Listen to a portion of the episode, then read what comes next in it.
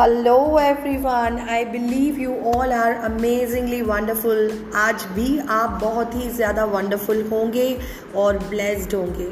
मैं हूँ योगिता यश रावत और ये है मेरा पॉडकास्ट पिछले एपिसोड से आगे बढ़ते हुए आज जो हम बातचीत करने जा रहे हैं, वो रहेगा हमारा फोकस एरिया लाइफ में क्या होना चाहिए। देखिए, छोटी सी बात है। आप ROI को अगर समझते हो, जो कि होता है रिटर्न ऑन इन्वेस्टमेंट तो आप कोई भी चीज़, कोई भी सामान तब तक नहीं खरीदते, जब तक कि आपको ये ना मालूम हो कि उसको खरीदने से या उसको करने से आपको क्या मिलेगा।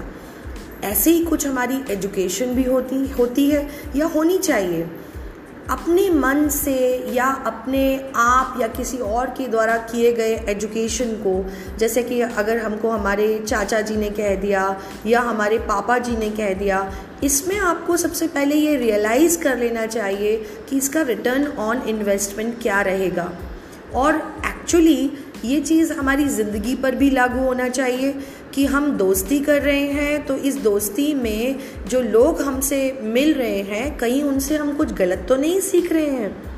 तो जब आप आरओआई की बात करते हैं तो आपको ये बहुत अच्छे से क्लियरली समझ में आता है कि सही क्या है और गलत क्या है।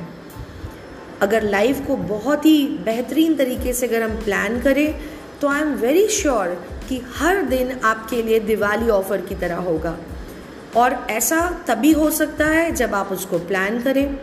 तो दोस्तों, आज हम सब ये तय कर लेते हैं कि हम अपनी लाइफ को थोड़ा सा समय निकाल कर फालतू के टेंशन छोड़कर, यहाँ वहाँ की बातों को छोड़कर थोड़ा सा अकेले बैठ कर क्यों ना लाइफ को हम प्लान करें।